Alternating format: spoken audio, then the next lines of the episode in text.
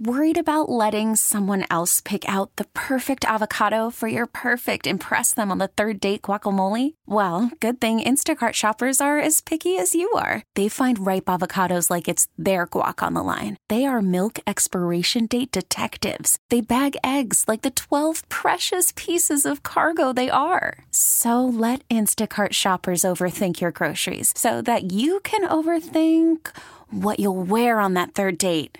Download the Instacart app to get free delivery on your first three orders while supplies last. Minimum $10 per order, additional term supply.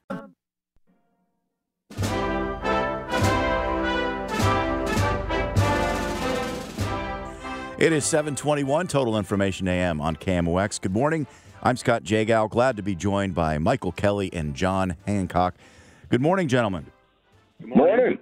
All right. So I know you guys aren't experts on the border issue, but I do want to talk about it because it was the biggest story out of Washington this week, the expiration of Title 42. And the, you know, some of the thoughts coming out of it about this are for Biden that it's bad news for him because Republicans tend to care about the immigration issue more than Democrats do. And this could be bad news when it comes to the presidential election for Biden. What do you think, Michael? Uh, potentially. Um, the reality is, is this immigration issue has been a problem for three decades, um, and neither the House or, or, the Senate has ever passed a, a bipartisan uh, immigration reform bill. Um, you know, because of uh, international law, uh, Title 42 has to expire, um, and it's time for us to find a way to uh, help these folks humanely seek asylum in the United States at the same time stopping illegal immigration. Uh, I, I understand that many think it could be a problem for the Biden administration, but there's a little bit of time here. I mean, this just got implemented, so we will see over the next couple of months whether or not the administration is able to get this under control. John, you've been on this topic for quite a long time. Uh, where are you right now with it? I've been on every topic for quite a long time. well, uh, I didn't say that. So, yeah. So, you know, this is not good for Joe Biden. He's, he's really presented no leadership on the issue. Uh, the administration has come to Congress with nothing uh, to ask them to, to do something. They've set up these satellite offices in, in uh, South and Central American countries that will address a small percent of the problem. And, you know, we're going to have a border crunch, and it's going to happen. And the administration really has done nothing at this point to to address it. I mean, they've done nothing. And you know, unless unless the objective is to become like Germany and just have an open border and anybody that wants to come, come on in, uh, this is going to be a huge problem, and, uh, and and and I think a political problem as well. Well, this policy dates back to President Trump. Uh, Trump held a town hall meeting famously last week, and CNN got a lot of flack because he was just throwing around things that weren't true, unchecked, even though the CNN host uh, did her best to try to keep it in check. It's very difficult. I talked to Margaret Brennan from Face the Nation this week, and she said, We try our best, but it's extremely difficult in those live situations because you don't know what's going to come out of his mouth next pollsters have a problem with getting accurate polling data when it comes to Trump. So it's it's going to be fun. Once again, we have him back in the mix.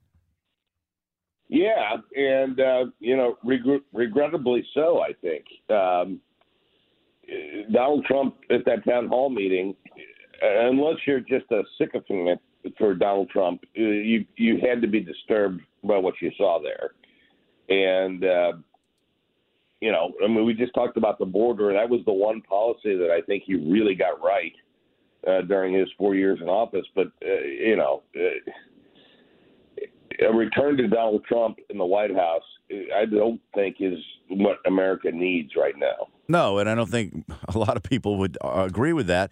But where is the Republican candidate that's going to overtake him? I don't see. Uh, I don't see DeSantis at this point being that candidate. Although, you know, DeSantis had a pretty good turnout in Iowa yesterday. Trump had to, you know, they canceled his rally, uh, but nobody showed up.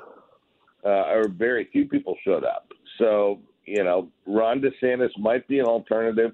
The, I think the challenge Republicans have is they need to they need to settle on one non-Trump candidate and and see if that non-Trump candidate can prevail. And certainly not there yet, but there's a lot of time to go.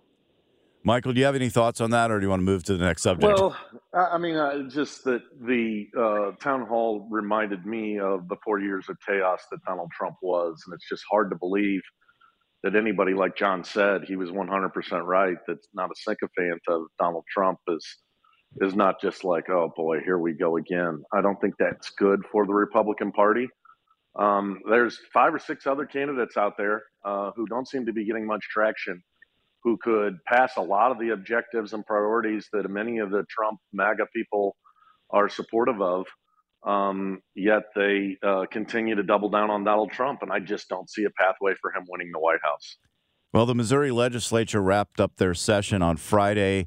Not a lot got done, honestly. It was kind of uninspiring when you look at some of the bills that didn't make it through. Sports betting is one. We have we're surrounded by like eight states that have it and we don't have it and it's getting tied up into slot machines at gas stations i don't understand that uh, your thoughts uh, john yeah um, it doesn't really bother me that not a lot gets done in the legislature that means that we're not passing a bunch of new laws i remember one year i was in the house years ago and um, uh, we inadvertently repealed the rape statute in missouri so you know, if they're not passing stuff, that's not the end of the world.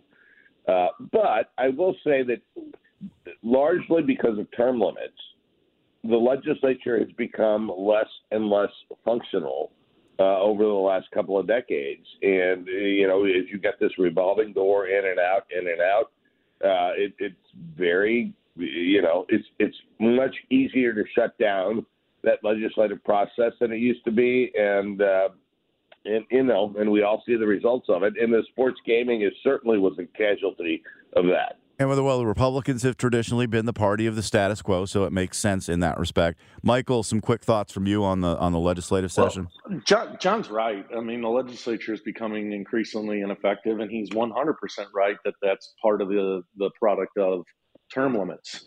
I think the most glaring thing that stood out to me on the Republicans' failure in this upcoming this past session was crime. Um, they had talked extensively about wanting to pass crime bills, dealing with the circuit attorney, dealing with St. Louis City Police, dealing with the rampant crime problem that exists in our three major cities, and they passed nothing. Um, at a time where you know we're continuing to watch shootings, we're continuing to watch people walk through downtown St. Louis with AK whatevers. Um, I think that uh, the Republicans failed miserably in their ability to pass a crime piece of legislation. They have nothing to uh, point to, uh, and I think it could have some long term consequences for them. Now, don't get me wrong; it's not like Democrats are going to sweep in and take over Missouri.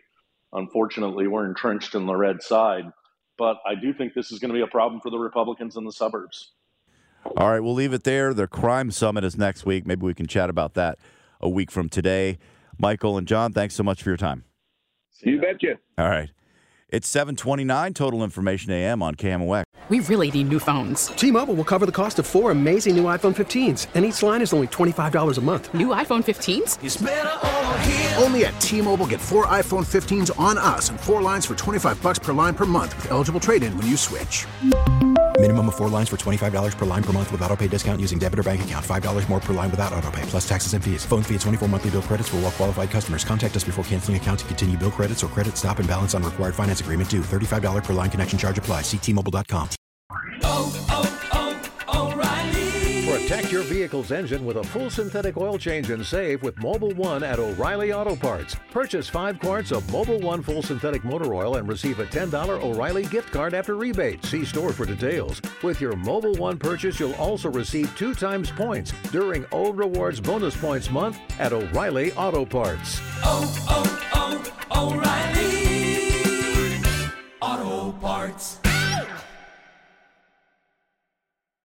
Rob Bradford here. I have set out on a mission with my good friends at FanDuel to prove what I have known for some time baseball isn't boring. Now I have a daily podcast to prove it with some of the most notable people in the baseball world, screaming baseball isn't boring from the mountaintops or at least agreeing to come on our show. Players, managers, GMs, and yes, even the commissioner of baseball, Rob Manfred. It has been a constant wave of baseball's most powerful voices. So join the revolution, subscribe, and soak in Baseball Isn't Boring. Listen on your Audacy app or wherever you get your podcast. You'll be glad you did.